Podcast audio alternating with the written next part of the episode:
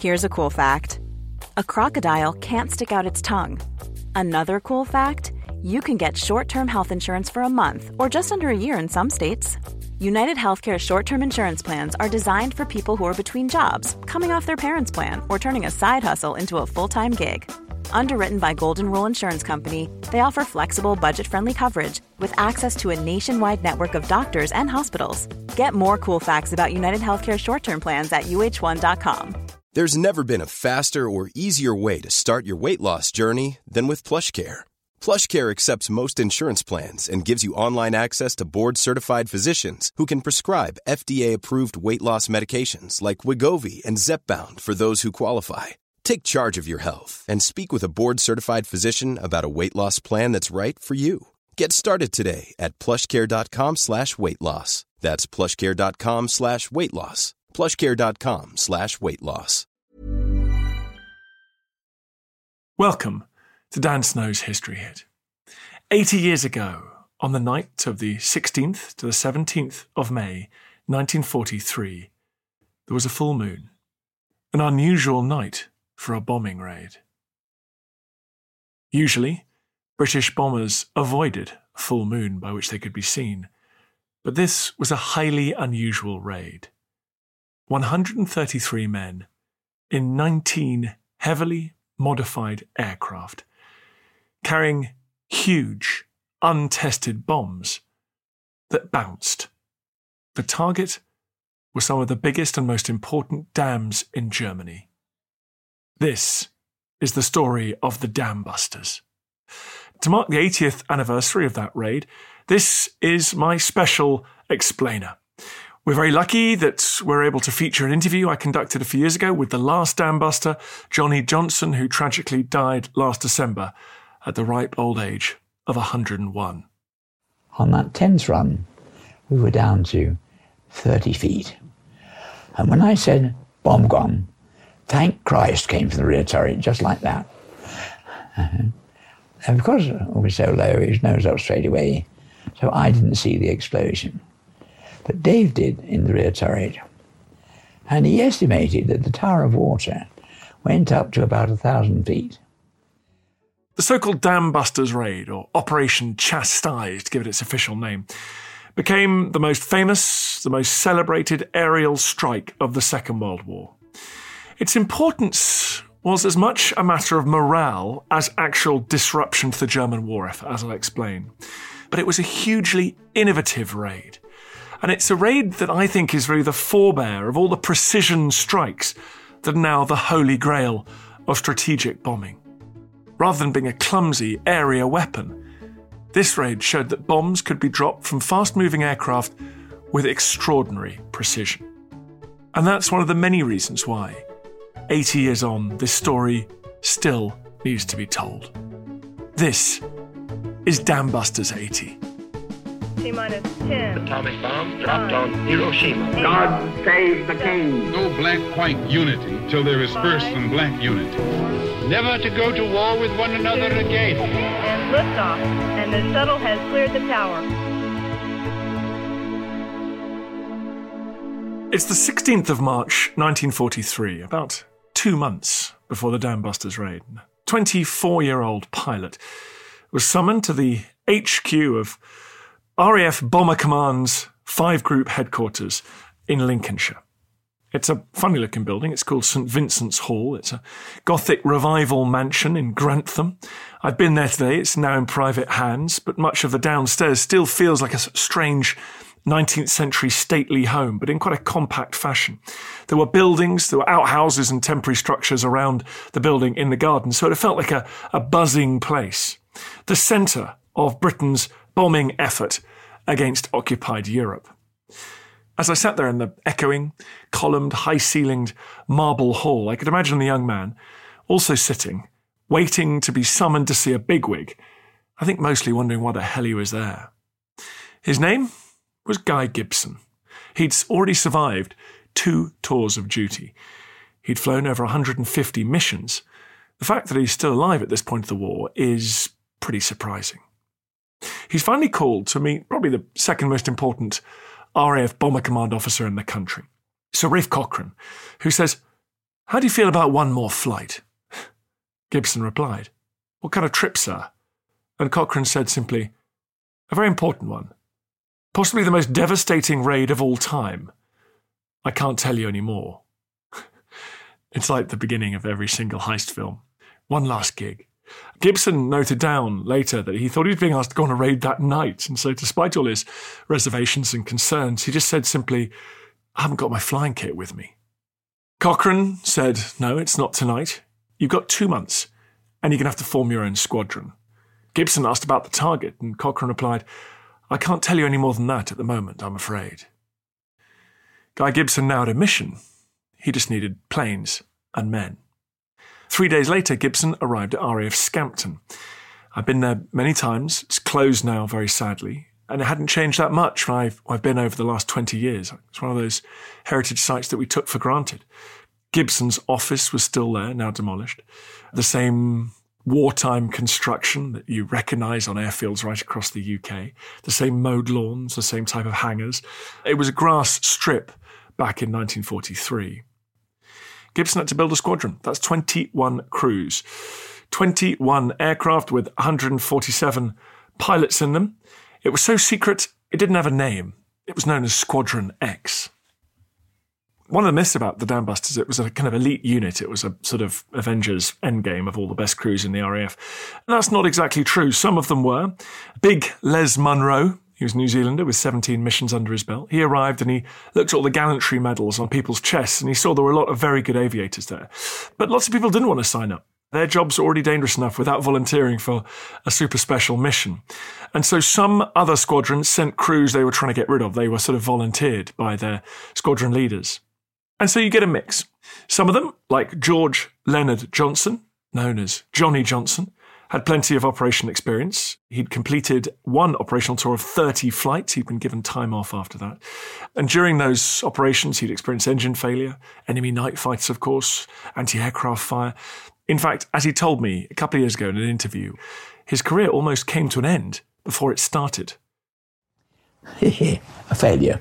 The first one, I was flying with one of the squadron flight commanders, and we were carrying the 8,000 pound bomb. And nobody had been successfully dropped one of these up to that stage. And we were going to do it. So we took off with it on board. Flying across the North Sea, I was in the middle of Pusarid. Swung round, I'd see petrol streaming out of one of the engines. I called up the captain. Oh dear. Said, I'm sorry, chaps, we'll have to go back. So we didn't drop the 8,000 pounder either. We just landed with it still on. However, by that time, 97 had been re equipped with Lancasters, and they were looking for the seventh member of crew, the bomb aimer, and they were training him locally. And since it made a difference between 7 and 6 and 12 and 6 a day, I thought I'd have a go at that. So I, I retrained as a bomb aimer and came back to 97 as a spare bomb aimer. The RAF did eventually assign this new squadron a number 617, and it was about to become the most famous squadron number in RAF history. Gibson, like his squadron, has become the stuff of legends. He was an extraordinary aviator, but he was hard. He seemed to manage up slightly better than he managed down. People above him loved him, but some of those who worked for him thought he could be an overly hard taskmaster. One veteran reported he was the sort of little bugger who was always jumping out from behind a hut to tell you your buttons were undone. Another described to me once how on a kind of drunken night, sometimes he would get sort of bundled out of the bar in a kind of military form of industrial action. He had had a very difficult childhood. He'd been abandoned by his father. His mother was an addict. She was imprisoned briefly, and she died when he was pretty young in a terrible alcohol related death. But his single mindedness was clearly vital to the formation of this squadron and the ability to carry out that raid. Six days after agreeing to lead the mission, and with no idea where he's heading at all, Gibson was driven to a golf club in a requisitioned car. There he met a scientist, one of Britain's most respected aircraft designers, the archetypal boffin. His name was Barnes Wallis. He was in his 40s and he'd made a career working on airships and then aircraft. Now he was particularly interested in bombs. Barnes Wallis looked around, and Gibson reports that he made sure no one was listening. And then he said, I'm very glad you've come. I don't suppose you know what it's for. Gibson replied, No idea, I'm afraid. To which Wallis said, What, you mean they haven't told you the target? Well, that makes things awkward. Very awkward. So Guy Gibson can't be told the target, but he does have the security clearance to learn about the weapon. Barnes Wallis thinks he's invented a new kind of bomb. He shows Gibson some film. It shows a bomb skimming across the surface of a lake before coming to a stop next to its intended target. Barnes Wallis had watched his kids skimming stones on a beach, and the idea struck him. He'd also then taken his kids back home and done an experiment with them, one of the classic experiments in British history. He'd skimmed marbles along the surface of a paddling pool. The problem is, all of those marbles, and indeed the prototype bomb, had been launched effectively at surface level. They'd been shot or fired with elastic bands, for example. The problem he faced now was that he had to get an aircraft to deliver that bomb, and that meant getting the aircraft ridiculously low. Wallis asked Gibson if he could do it, and Gibson said it was difficult, but worth a try. Gibson left this meeting assuming that there was going to be an attack against the fortified U boat pens on the French coast where the German submarines operated with such devastating effect in the Atlantic, or perhaps the mighty and well defended battleship Tirpitz in the Norwegian fjords. Either of those operations would be very dangerous indeed. Gibson got back to Scampton, he jumped on the bonnet of a car, gathered his men around him, and he announced that they have been chosen for a very dangerous mission Anyone who didn't want to come could pull out, return to squadron, and there would be no stigma attached at all. No one moved. They all stayed where they were. Shortly after, Gibson is then summoned to Cochrane's office in the HQ of Bomber Command. He finds three large crates in Cochrane's office. In them, he's told, are models of the target. They get their screwdrivers out and they open up the crates. Gibson actually experiences a wave of relief as he finds not a model of Tirpitz, but of some dams. 617 Squadron were going after the dams of the Ruhr, Germany's industrial heartland. And that industrial heartland needed lots of water and lots of power. The reservoirs and their hydroelectric dams provided both. The biggest was the Möhne Dam, 130 feet high, half a mile long. It had been the biggest dam in Europe when it was built, just for the First World War. The problem with dams is they might be very long, but they're very thin indeed. They're very hard to hit, flying a bomber horizontally from thousands of feet up in the air, which traditionally how you bomb targets on the ground in this period. That's why an entirely new approach needed to be invented, and invented fast. They had to strike them in May because they'd be full to the brim after winter rains. Any later and breaching them wouldn't really have the same effect. Barnes Wallis was certain these dams were the sort of choke point of the German war industry. He calculated it took 150 tons of water to create a ton of steel. So he thought, let's go for the water, not the steel. Now, one of the most remarkable dam buster related adventures I ever had was staggering through reasonably thick wood in Hertfordshire. In it, I was looking for an extraordinary wartime relic. It had been built in the winter of 1940 to 41. All I had to do was listen for running water, and I found it. It's a miniature dam blocking a little stream. Still doing that job today. Little pond behind it. It's a perfect scale model, 150th size, one of the target dams of the raid. They then tried blowing it up over the winter of 40 to 41, and they calculated that 30,000 pounds of high explosives near the dam might do the job. The only problem with that was the heaviest bomber then in operation, a Lancaster bomber, the British Lancaster, could only carry about 4,000 pounds worth of bombs at that point of the war, so way off. But the scientists discovered that if the bomb could be delivered snug to the wall of the dam, 30 feet down, underwater, then 7,000 pounds might do the trick. Suddenly, you're getting nearer what the Lancaster could conceivably carry. The problem, though, with that is that you've got to get it right next to the wall of the dam. And the Lancaster's accuracy at this point of the war is, well, not as good as that.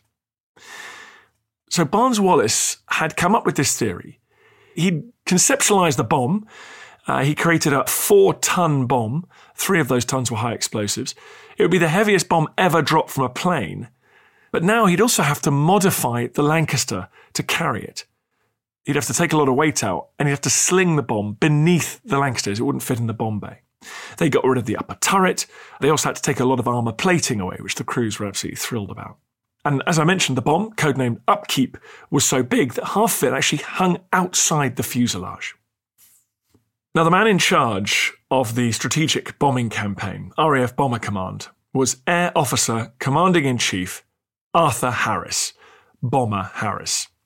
He was sick of scientists coming to him promising him silver bullets to win the war, shortcuts, clever little hacks. And he wasn't super impressed with this raid. It was a suggestion for a raid using a bomb that hadn't been tested fully, didn't really exist yet, carried from an aircraft that hadn't been designed for the purpose. He called the Dambusters plan tripe beyond description and said, There is not the smallest chance of it working. But he was prepared, on this occasion, to give it a go. Gibson didn't have to worry too much about those high politics, but he did have to worry about how his crews were going to get this bomb to the target and drop it in the right place. They would have to learn to fly the Lancaster not at 20,000 feet, but at treetop height. And they started on the 31st of March 1943. There are endless stories of close scrapes, of farmers going crazy as animals were terrified in the fields below. They often arrived back with undercarriages festooned with branches. Here's Johnny Johnson with a few memories of that training. And did you drop this strange bouncing bomb in training, or was the first No. time never No. dropped? No, no, we we didn't even spin it, but that comes later.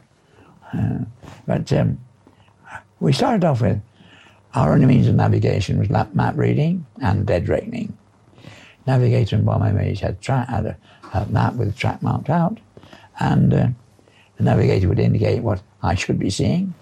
If I saw it, that was fine. If I didn't, I picked out something else equally prominent, and he could adjust his courses if necessary on that.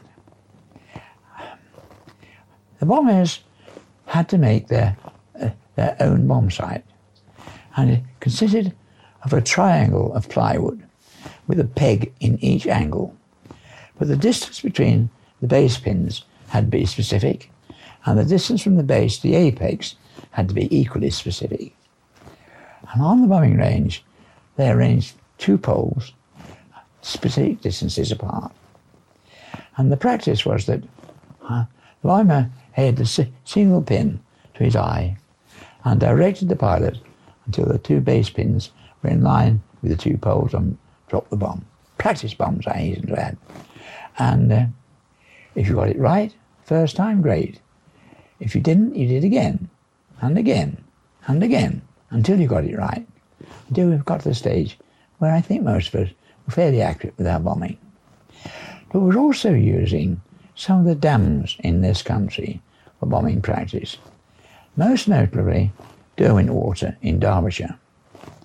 And it had towers, so we could use those for sighting. It also had a, a, a marker in the uh, uh, reservoir which showed where the bomb should drop. And you use the same approach as you had on the, range. And if your bomb dropped close to that mark, that was fine. You listen to Dan Snow's History Hit. There's more coming up.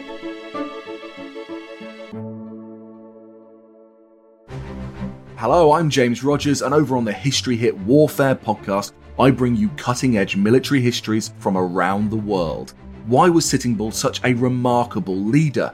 What was Napoleon's greatest ever battle? How did the Cuban Missile Crisis almost turn the Cold War hot? And who dropped the world's largest nuclear bomb on the Arctic? Through interviews with world leading historians, policy experts, and the veterans who served, we find the answers to these questions and so much more. So come and join us on the History Hit Warfare podcast, where we're on the front lines of military history.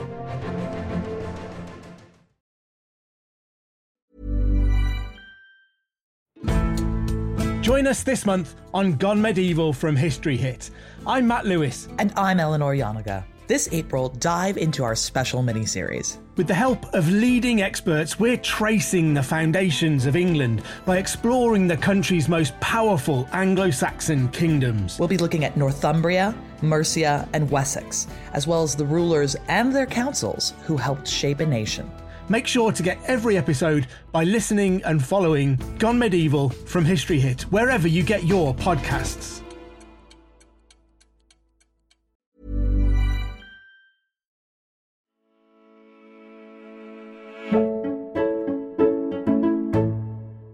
Early April, the crews were now practicing over water. They chose the Derwent Reservoir in Derbyshire in particular because of the similarity of the dams and some of the topography to the German targets. the locals were in for quite a shock. It was a quiet part of the world, and suddenly they found their roof tiles becoming dislodged, a drop of milk and egg production as the animals got spooked, and of course, nobody could tell them anything about why their little valley, their reservoir and dam, had been selected. I've flown from bomber country, from flat Lincolnshire to Derwent at very low level.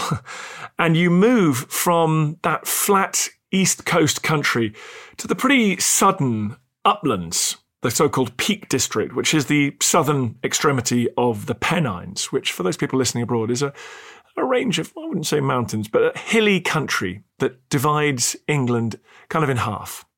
The big challenge back then, and the big challenge for me when I was navigating this small aircraft, is navigation. When you're that low down, you can't see that much, and the towns, the lakes, the roads, the features, they blast past you and are gone. So you have to keep your finger moving on the map and your eye on the ground constantly, otherwise, you can lose touch of where you are. That's one great advantage of flying really high. You can see more of the earth below you. Their job was to try and hit a raft in the lake. And Largely, they failed to do so. Their bomb aiming gear is set up to work for horizontal bombing from 20,000 feet. It's pretty useless when you're blasting along at 240 miles an hour on the surface of the lake and try and release your bomb to hit a small raft bobbing about below you. It is very, very hard, and it was about to get much harder because they were going to switch to doing it at night. Guy Gibson went first. He navigated his way up to Derbyshire and he did a few runs down the valley. He couldn't tell where the water was and he very nearly crashed. He pulled up at the last moment. His bomb aimer shouted over the radio, Bloody hell, this is dangerous. Now, had Gibson crashed then, I think it's pretty clear the raid would have been called off. It would have had huge repercussions. So they've got about six weeks to go. Guy Gibson's almost killed himself and his crew, and they have no idea how they're going to pull this off. Then, in early April, Gibson gets a knock on the door. It's another boffin, a scientist, who's come to help. Wing Commander Charles Dann. He says he's got a way of helping with the aiming. For the bouncing bombs to work, not only would they have to be dropped from a height of 150 feet, according to Barnes Wallis, but the dams had to be exactly 1,350 feet ahead. but fear not, Dann said. He'd invented a sight, it's an extraordinarily simple invention. It really is just a few bits of wood knocked together. You can make one at home if you found yourself needing one. It's a sort of Y shape, and then at the end of each branch of the Y, there's an upright. So when you look along it, you see the towers of the dam that line up with the uprights on either arm of the Y. At that exact second, it meant it was time to drop the bomb. I was flown down the reservoir by a former RAF Red Arrows pilot, about 180 miles an hour, so slower than Lancaster's. And actually, even a Muppet like me, I was able to use that wooden sight and I was able to drop my notional bomb to within about 10 meters of the correct drop point. So, in terms of the bomb needing to be dropped at the right distance from the dam, that sight went a long way to solving that problem. The next problem, though, was trickier. How on earth do you judge that you're flying 150 feet above the surface, above the water, when the instruments you have simply lack the precision to give you that level of accuracy. Again, this is a story of elegant, simple, but clever solutions to seemingly insuperable problems.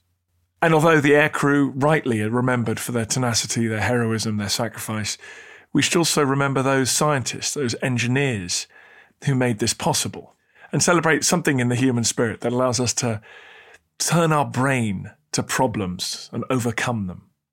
Something we need plenty of still today. A scientist at the Ministry of Aircraft Production came up with a neat idea. Two spotlights mounted on either side of a Lancaster at carefully calculated angles that meant that as the plane got lower and lower to the ground, they would form a figure of eight when the plane was exactly 150 feet off the water, which was the altitude they thought they needed to drop the bomb at. It worked. So they've got the height sorted. They've got the distance from the dam at which they want to drop the bomb, but they don't actually have a bomb yet that works. On the 13th of April, there was a test at Reculver in Kent. I've been there and stood on the beach where Barnes Wallis and Gibson watched in a state of nervous tension as a prototype bomb was dropped from an aircraft. Would it hit the white floating buoys, or Uh, buoys, as you might say in North America? No, it didn't. It completely shattered on impact. Wallis groaned, Oh my God. And Guy Gibson actually thought they had a breakdown. A few days later, they were back on that same stretch of beach on the north coast of Kent. There's remains of a 12th century church, rather handsome. Some of it is eroded into the sea. And that church was itself built within the confines of a Roman fort and a Saxon enclosure as well. So as they made history, they were standing in the shadow of millennia of history. But this time, they made history in the wrong way. Again, the bomb went all wrong. They either sank immediately or their casings shattered. But on one of the bombs, the cylindrical core of the bomb skimmed. And that gave Wallis an idea. Originally, he thought the bomb would have to be a perfect sphere like his children's marbles. But he thought he would try and work with this cylinder shape. That might skim more easily when dropped from an aircraft. There was another test in mid April. A cylinder was dropped this time and it sunk immediately. With 23 days until the raid, Wallis asks Gibson for a meeting. Wallis has got a further request, and this cannot have been easy for him to ask this.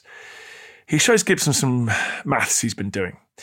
He's come to the pretty shocking conclusion that for the bomb to skim properly, it can't be dropped from 150 feet. That's too high. It has to be dropped instead from 60 feet. He says to Gibson, Can you fly 60 feet from the water? Gibson thought about it. He knew that was just ridiculously low. I mean, one false move and they were straight into the water. But then he replied coolly, We'll have a crack at it tonight. This is probably the bit where we remind ourselves that the Lancaster had a wingspan of around 100 feet. So this is a crazy flying height. Gibson uses the spotlights now set up to optimize for 60 feet and he discovers that the system still works. He thinks he can fly his men at 60 feet over the surface of the reservoirs. The plan can be made to work if the bomb responds better to being dropped from that height. On the 29th of April, with 18 days to go before the May full moon and the date set for the raid, Gibson and Wallis go back to Reculver in North Kent. Now, I should say, on one of these occasions, I can't work out which one, but Gibson actually had a plane crash. He crash landed in a field as he was popping down from Scampton to Reculver for one of these tests. But you get the sense that was all in a day's work. An event that would be life changing for any of us was almost a casual remark in a diary for Gibson a furious farmer had to deal with a field that had been gouged up by Gibson's plane on it, a bumpy landing. But anyway, that's a side note. It's the 29th of April, and Gibson and Wallis are standing on that beach, just a stone's throw away from that Roman fort, and they're watching the Lancaster coming in at 60 feet. The bomb is released, and it bounces. Once, twice. It bounces six times. It goes 2,000 feet. Barnes Wallis, the quiet, staid British engineer goes absolutely bonkers. He starts waving his handkerchief around and dancing. Gibson is so surprised he decides to join in the dancing too. The bomb works. Now they have to make enough of them. It was six days before the raid that the bomb, codenamed as said Upkeep, arrived at Scampton. But there are also some concrete filled dummies that the men can train with. Bear in mind, the men at this point still had no idea where they were heading for. They were trying to make sense of their kind of weirdly modified aircraft, their constant low level night flying, as Johnny Johnson reminds us in this clip. Did you have any idea what the target was then? Yeah, what you none. were practicing on these? What did you think it was? We didn't think. Too young to worry about it then. That was another thing about. How old were you at this point? I, at that stage, I was 20, 21. But um, uh, at this stage, when we first joined the squadron, one of the things that struck us was the experience of the crews. Most of them uh, had done one tour, some were on their second tour. The next thing was the aircraft, special aircraft.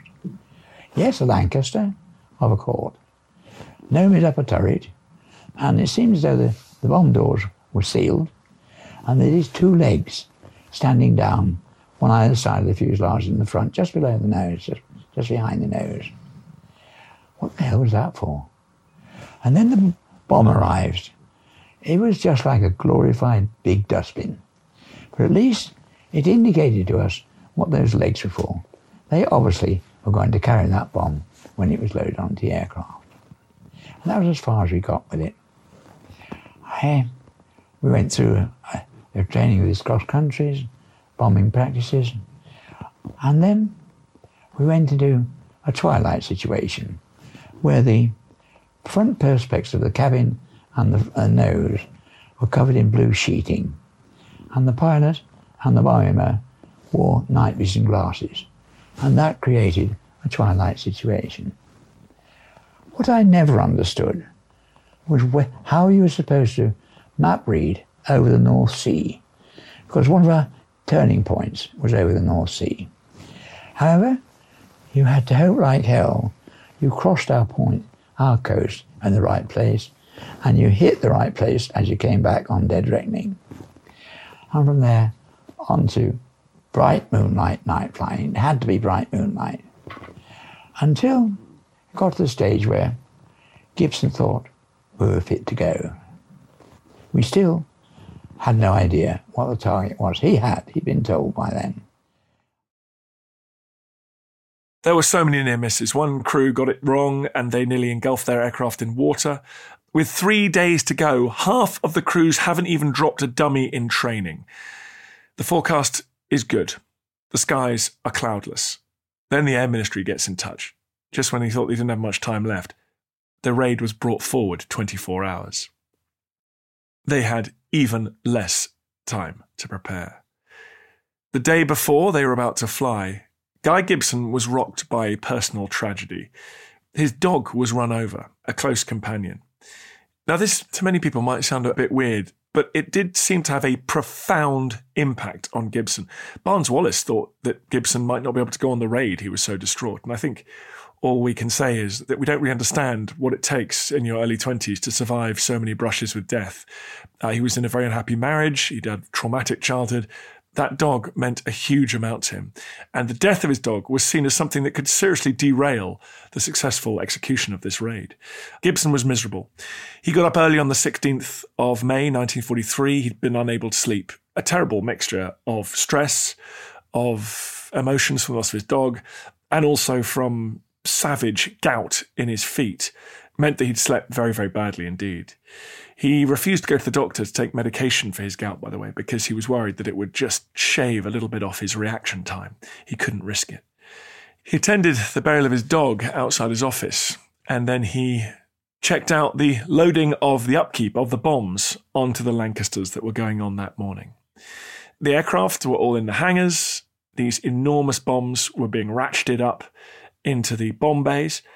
Each of the Lancasters had been designated, for example, P for Popsy or F for Freddy.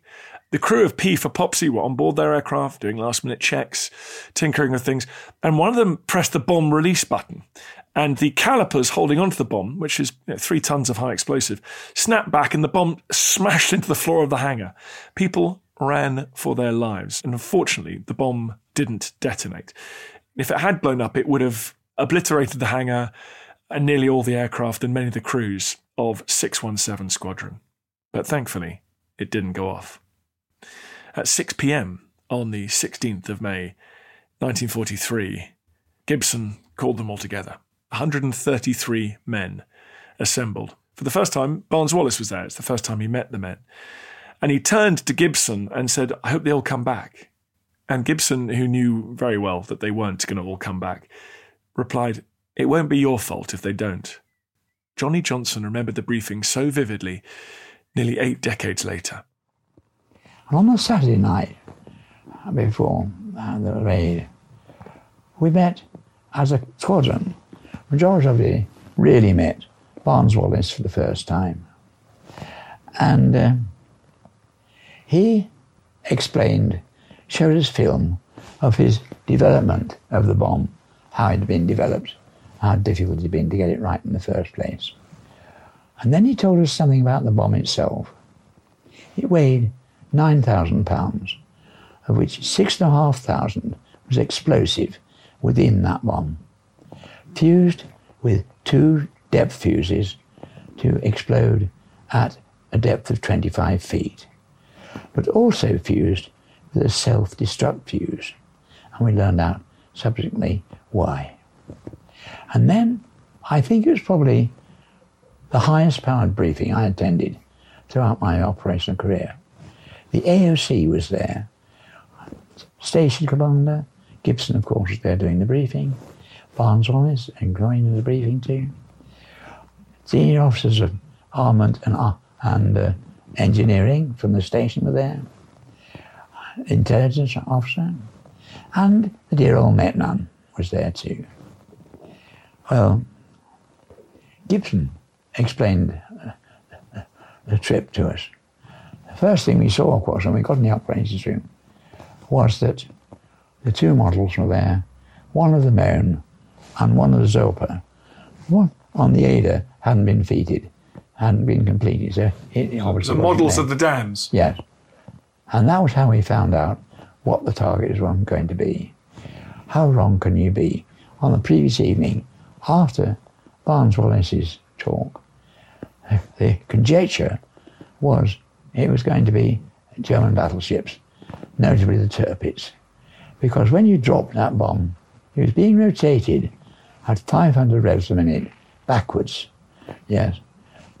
And it had to be dropped from exactly 60 feet at a ground speed of 200 knots.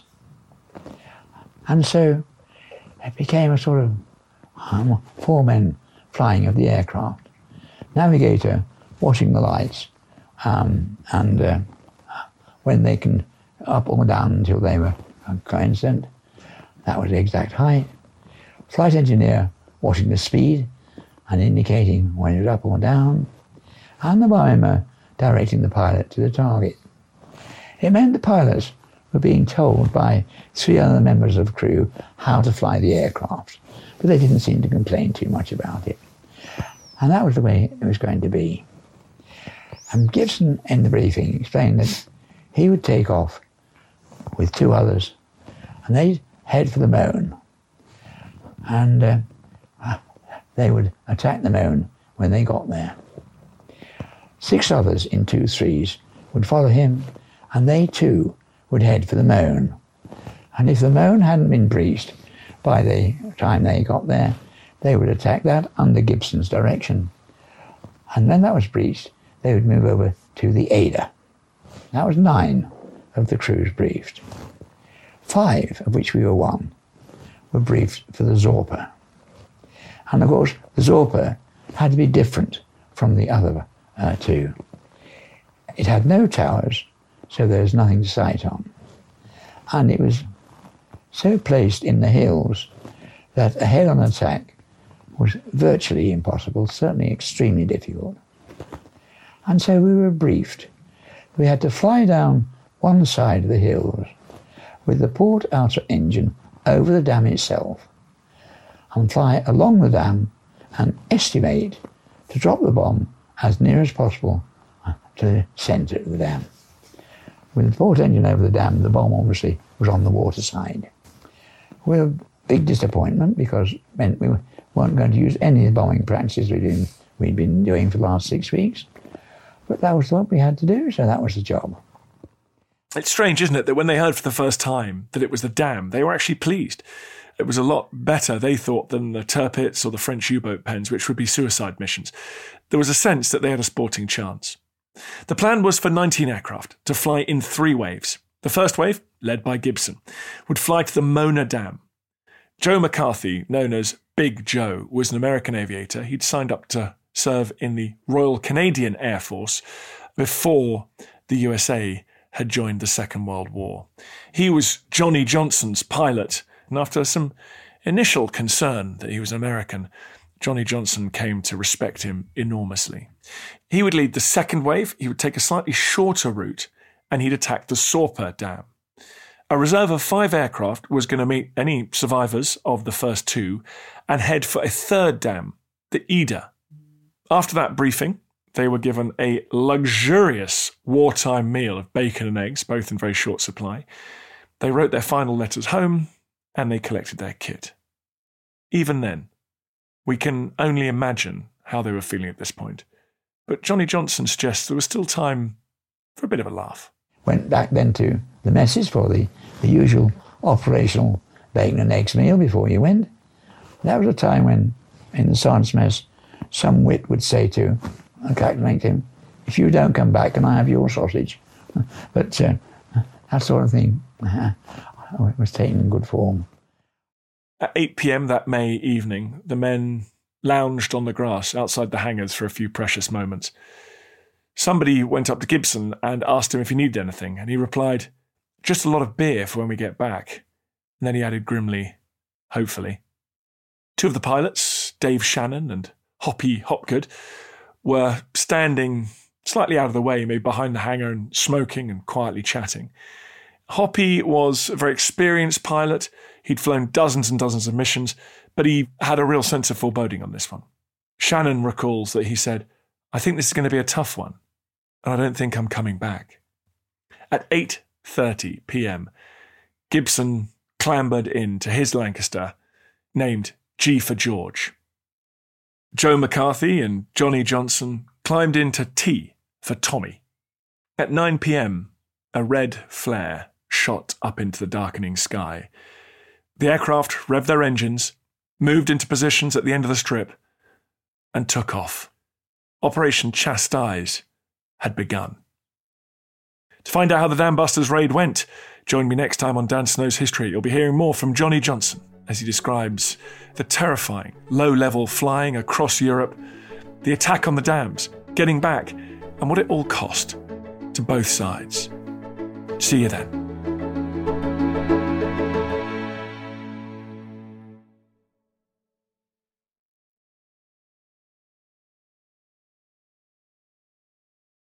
Thank you for listening to this episode of Dan Snow's History Hit.